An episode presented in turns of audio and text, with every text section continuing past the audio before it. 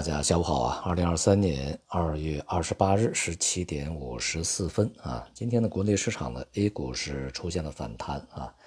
在过程中呢，像一些板块呢表现是不错的啊，尤其像 TMT 啊，像通信呐、计算机呀啊，其他的像传媒啊、IT 啊，表现都是非常不错的啊，这显示出来啊，这个强者恒强的这样一个状态啊。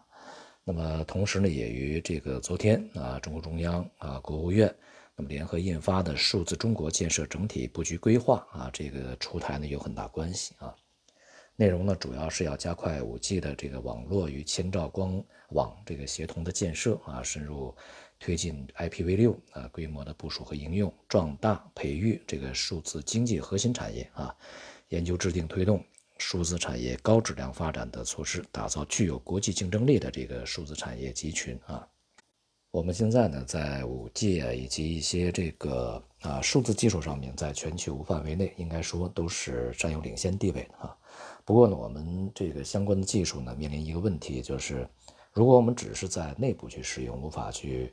呃扩延到全世界啊，比如说在标准上。占据一个比较优势的地位，在应用使用上啊，当然从市场层面占据一个优势地位的话，那么未来呢也会受到一定的限制啊。当然，在国内的发展还是有巨大空间的啊。与此同时呢，在一些这个相关的应用，比如说五 G 应用啊，和一些这个硬件设备啊和技术上呢，都还存在着一些外部因素的制约啊，它的发展呢，呃，还是有一些这个呃阻碍啊。因此呢，在这方面的一个破题啊，就是一个非常重要的事情，在时间上呢，也是相对来讲比较紧迫啊，因为全世界的现在技术迭代是相当快的啊，关键核心技术的一个突破呢，目前是我们整个科技行业啊这个巨大的一个问题啊。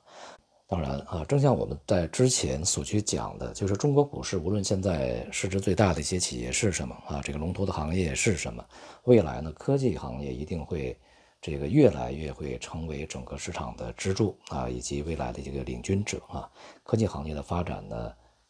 目前看起来是方兴未艾，所以呢，经过必要的这个调整以后啊，必要的这个。去伪存真以后，那么整个的行业未来的空间还是比较大的。当然，这个过程还没有结束啊。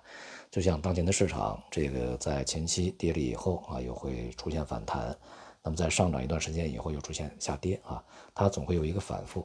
而目前的这个，无论是全球的经济的形势数据啊，比如说它也是反反复复，呃，忽好忽坏啊，或者是好坏参半。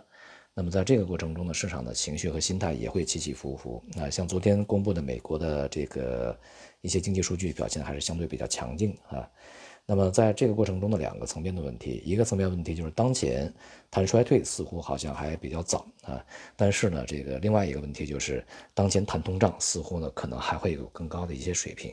那么市场也会纠结于数据所去表达出来的一些信息啊，所以说呢也会在过程中的交易起起伏伏啊。那么也就形成了一个市场的一个震荡的下行状态，也就是非常有可能会出现我们之前所说的啊，A 股也好，其他股市也好，会呈现一个阴跌状态。这种阴跌呢，呃，一方面啊，这个从大的一个趋势上来讲，呃，不是一个非常友好的状态啊，它会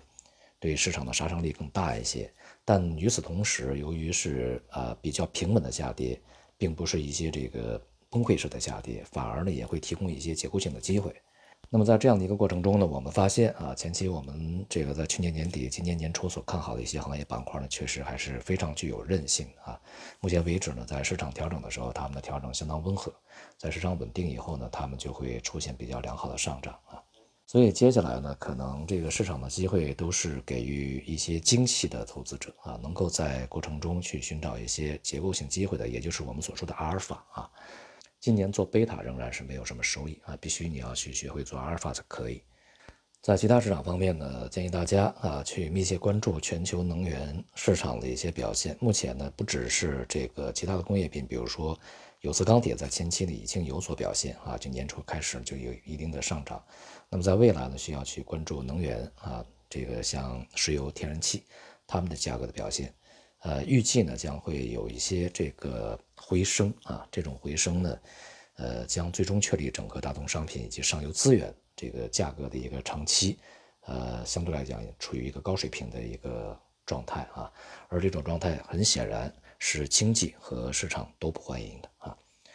好，今天就到这里，谢谢大家。